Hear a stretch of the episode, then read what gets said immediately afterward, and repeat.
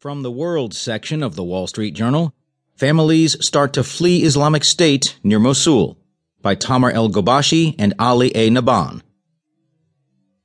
The convoy on the horizon alarmed the Iraqi special forces at a temporary camp on the outskirts of this Islamic State held village, cars and tractors kicking up dust on an arid plain and advancing rapidly. Commanders peered through binoculars and barked at soldiers to man berms. Then the troops spotted a white flag.